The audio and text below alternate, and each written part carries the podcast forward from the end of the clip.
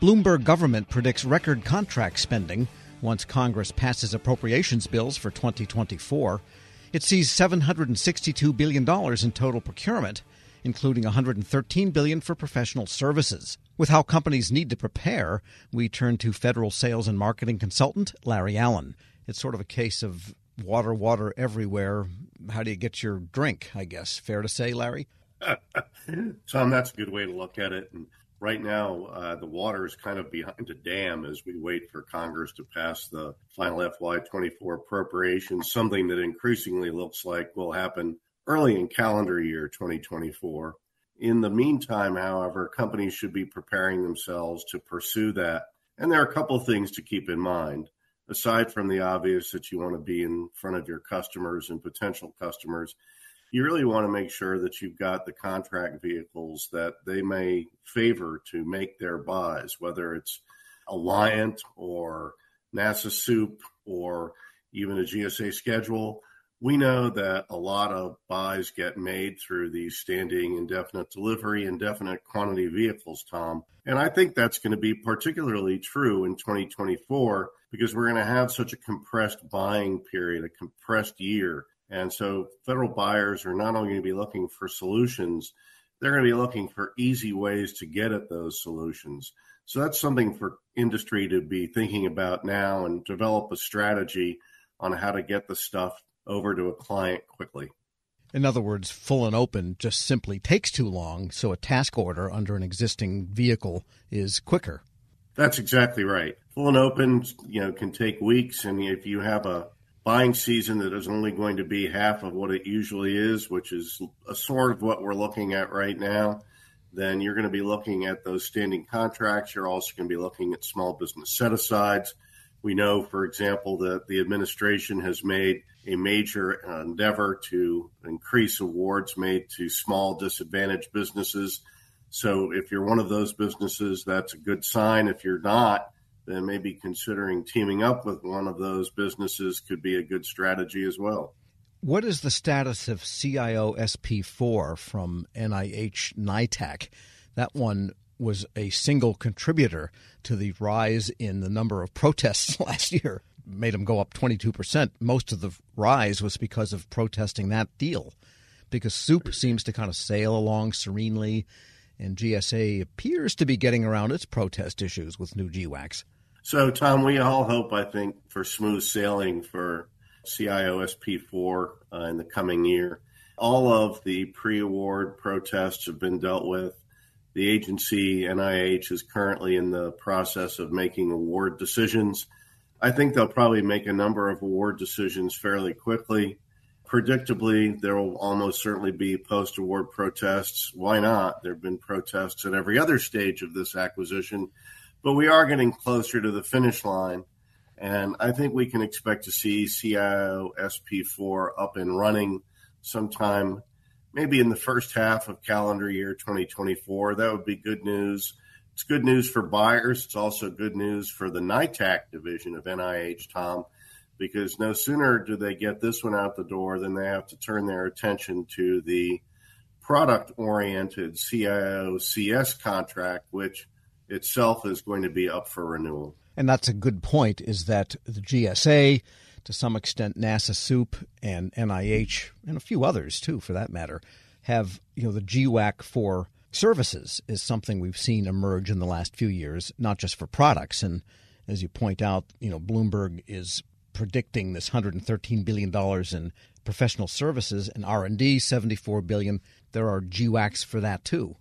Right. You know, if you're looking for technology or professional services opportunities, you're definitely going to want to have one of these standing IDIQ contracts, at least, Tom, or have access to it. And that's another part of this business, which is look, if you don't have these contract vehicles or if you don't have the relationships, partner with people who do. You know, so often I talk to newer market entries and they're interested, of course, in getting in front of government officials, but sometimes you can be even more effective by getting in front of partners and showing your talents and how they can match together to enable you all to pursue business.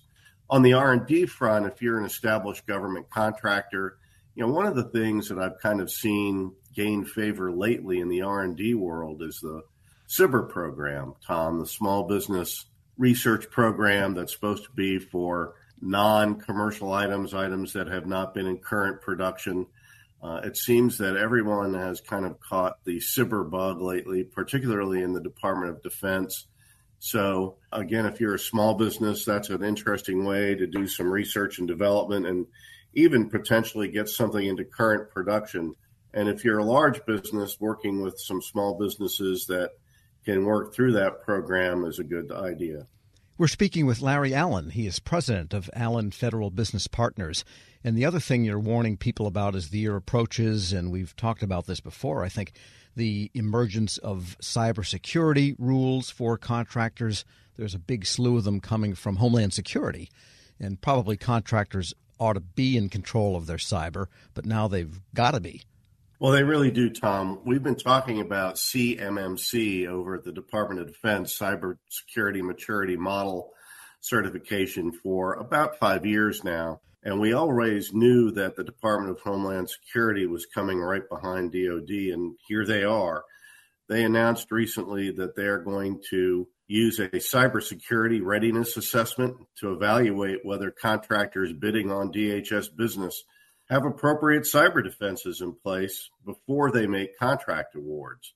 So, Tom, this means that if you're a business of any size, uh, you have to make sure that you've done your so called cyber hygiene, that you've got verifiable cybersecurity protections, policies in place, things of that nature. And of course, these aren't going to be the exact same types of approaches that DoD is using for CMMC, they're going to be DHS's own standards. But the good news is that industry can comment on the draft cybersecurity readiness approach. DHS published in SAM on the November 1st the draft statements, and they're basically asking, if not begging, for contractors to submit comments. Comments, I think, are due the third week of November. So you've got a little bit of time, but not much. But if you do business with the Department of Defense, uh, you're going to have to know about the cybersecurity readiness assessment. Make sure that you're going to be able to meet the requirements for whatever type of business you're going after and be able to prove it to anybody at DHS that's looking. So we've got these cyber requirements coming, and CMMC could eventually actually take a grip on the industry. So whether it's civilian or a defense, that's something that contractors are going to have to do. Plus, you've got this large amount of money for contracting coming really late in the fiscal. We don't know what the political situation will produce. It could be a CR through early next calendar year, which makes for a very short fiscal year, if there is a fiscal year. Then contractors they've got some homework to do, I guess, bottom line. Tom, there really is a lot of homework to be done. Uh, if you look at the federal market at first blush right now, you might say, well, hey, there's not a lot of activity going on there right now. We need to kind of wait around until Congress decides to pass some appropriations bills. Nothing could be further from the truth. This is the time where you should be looking into opportunities that your customers pretty much know they're going to have the funding for. Uh, they're going to be able to and want to take preliminary steps so that they have as much done in an early manner as they possibly can so that when the money hits, they can go ahead and move forward with the acquisition. So if you're waiting until then, you're going to be way behind the curve. Larry Allen is president of Allen Federal Business Partners. As always, thanks so much. Tom, thank you, and I wish your listeners happy selling. We'll post this interview at federalnewsnetwork.com slash Federal Drive. Subscribe to the Federal Drive wherever you get your podcasts. Leadership today, especially within the federal workforce, is being tested more than ever before. As the Cybersecurity and Infrastructure Security Agency's Chief People Officer, Elizabeth Kolmstetter sees a focus on people as absolutely crucial to her leadership style. Kolmstetter joined Shane Canfield, WEPA CEO, to reflect on her years of experience leading in the federal human capital space. Hello, and welcome to the Lessons in Leadership podcast. I'm your host, Shane Canfield, CEO of WEPA. Today I'm joined by Dr. Elizabeth Kolmstetter, Chief People Officer at the Cybersecurity and Infrastructure Security Agency. Elizabeth, welcome. Thank you. Great to be here. In your current position at CISA, one of your responsibilities is ensuring a people first culture. Explain what that is and, and what's the role of leadership in creating and shaping that culture? Yes, at CISA, really paramount to our culture is a people first driven aspect so that we are really looking at how do we accomplish our mission through our people.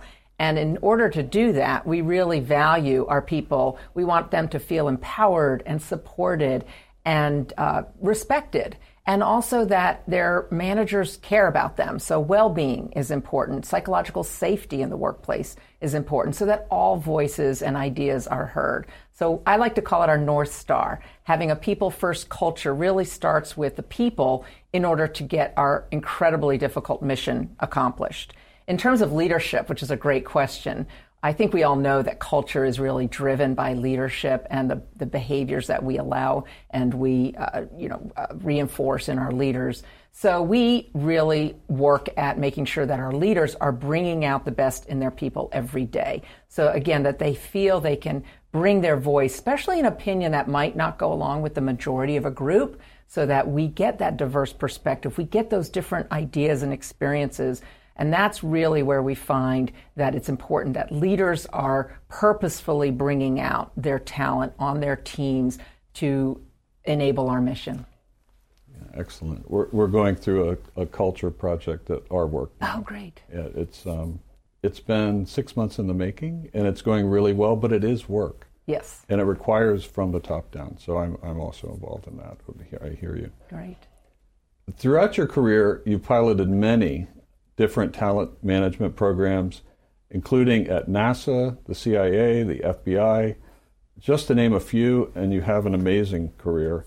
What have you learned or how have you might have changed along the way in creating and leading those programs? Yes, and I, I, I am so honored to have had a career in public service across multiple federal agencies, always in the realm of human resources and workforce performance and I think because I study organizations and people in them, I've come to realize, particularly in the federal government, that many of our programs are really grounded in the industrial era thinking. That this is organizationally structured in a hierarchy with boxes and lines on charts, uh, with the center being around jobs and what do we need to get this job done in terms of skills and training.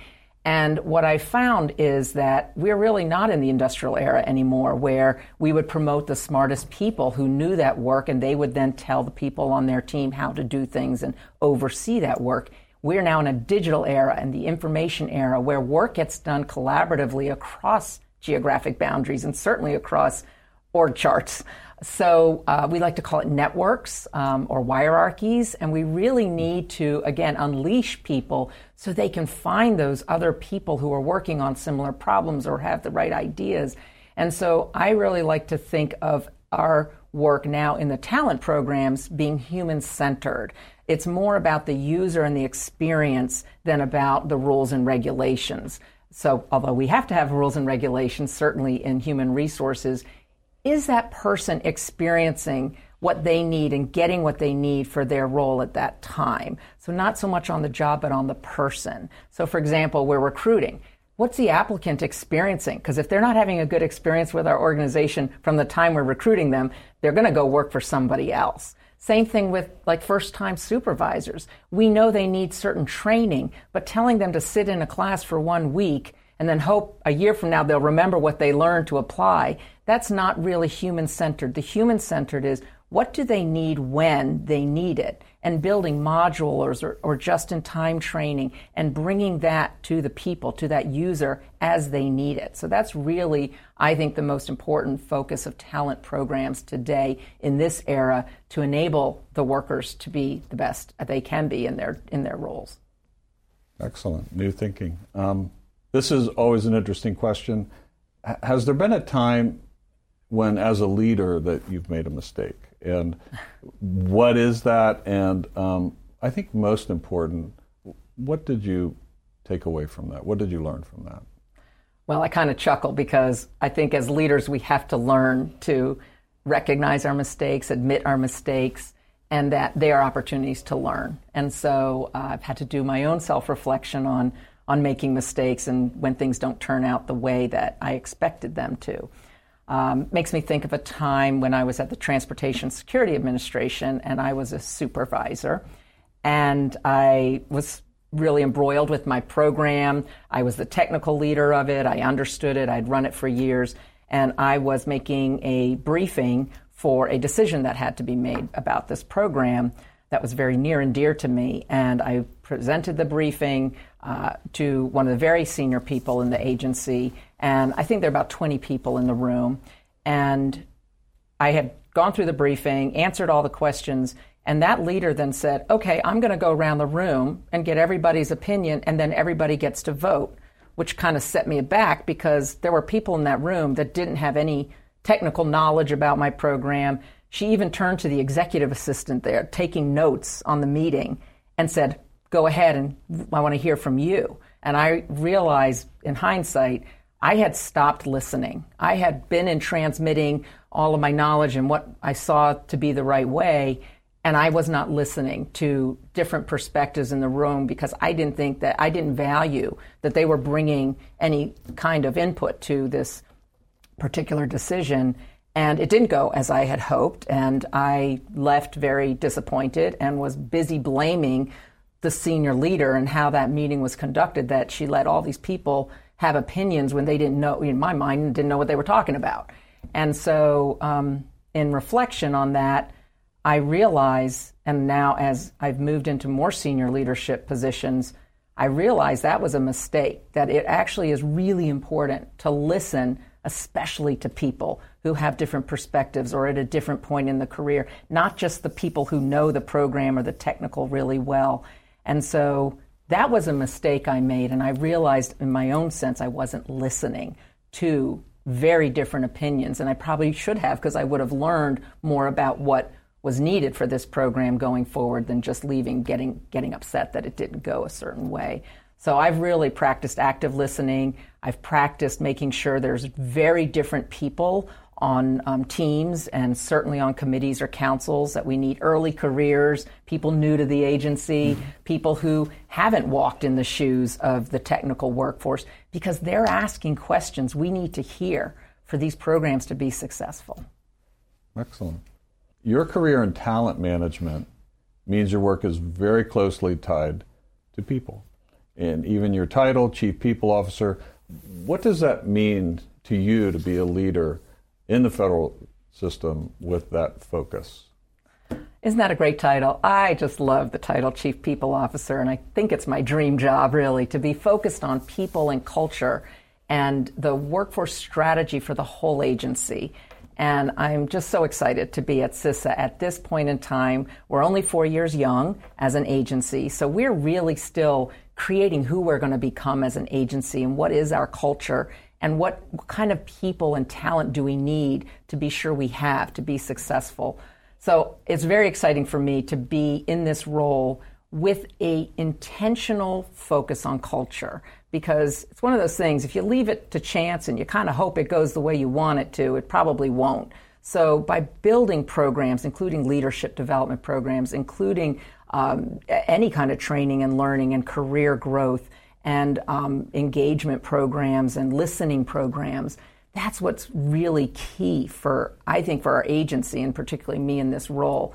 Um, I think in the federal government, we got used to doing annual survey, the Federal Employee Viewpoint Survey that OPM, Office of Personnel Management, runs every year. So we would do a survey and we'd read it and we'd say, oh, this is the opinion of our people. And then we would do action plans and then we'd roll out certain activities that we would hope would, in, would increase engagement. In this era, you can't do once a year and understand what your employees' experiences are, what they need, what's working well, and what needs to improve. We need active, uh, ongoing listening programs. So, one of the things we're doing at CISA is having more pulse surveys, having more focus groups, and what we call sensing sessions, expecting our leaders to have office hours where anybody can come and just talk about what's going well, what do they need, how, how are things going. Um, because I, we feel like it is an ongoing need to hear from our people. And I think in this role and over the years of serving, I've also realized there's never a one size fits all. You know, we think certain people need certain things at certain times in their career. There's no one size fits all. Neither can we also customize everything to every individual. So there's got to be a sweet spot in building really great talent programs, but also, like I said, thinking about can we do this in modules? Can we make it a menu? Can we do it just in time as people need it so they can practice the new skill or knowledge in their role? So I think we have such great opportunity again with the technology that enables us to really um, focus on how we connect people with their work and their team to get things done in, in very new ways. This is always an interesting question. Uh, is there a figure, either from your personal life, your past, somewhere in history generally, that inspired you, your leadership style, um, how you view leadership? There are many figures who have been very inspirational to me, but there is one that sticks out, and that's my mother, Paula Brownlee, who has been a very inspiring leader to me all my life. And I think because, first and foremost, she had a strong family and a strong career. And that's something I always wanted. And I saw her first as my mother, but then I also saw her as a leader in her career and in academia, which was her chosen field. But I always knew her family came first. And as I saw how she balanced different family needs with also a, a growing and more and more prominent um, career positions in leadership, that she had to balance that. And I think I learned from her that you can have both. You have to you have to focus on different things through your career um, and through your life, but that you don't have to trade one for the other. Um, I've been married, happily married for 32 years, and I'm a mother of twins who are almost 24 years old. So, and I've had a great career in public service. So I think that having her as a role model has really helped me um, find my own courage, find my own confidence, and find my own voice in how I can prioritize the things that are most important to me so that I can actually balance both family and career. And you're doing it well. You're Thank uh, you. having known you now for seven or eight years yeah. um, and worked alongside you. Uh, your passion is infectious. Thank you. Your uh, intelligence and, and the thoughtfulness with which you approach uh, all of these issues. It's uh, it's an honor for you to be here, and thank you for your time. Thank you very much. I'm Shane Canfield, CEO at WEPA, and until next time, have a great day. Find the full podcast and future episodes of Lessons in Leadership on the Federal News Network app and anywhere you enjoy your podcasts.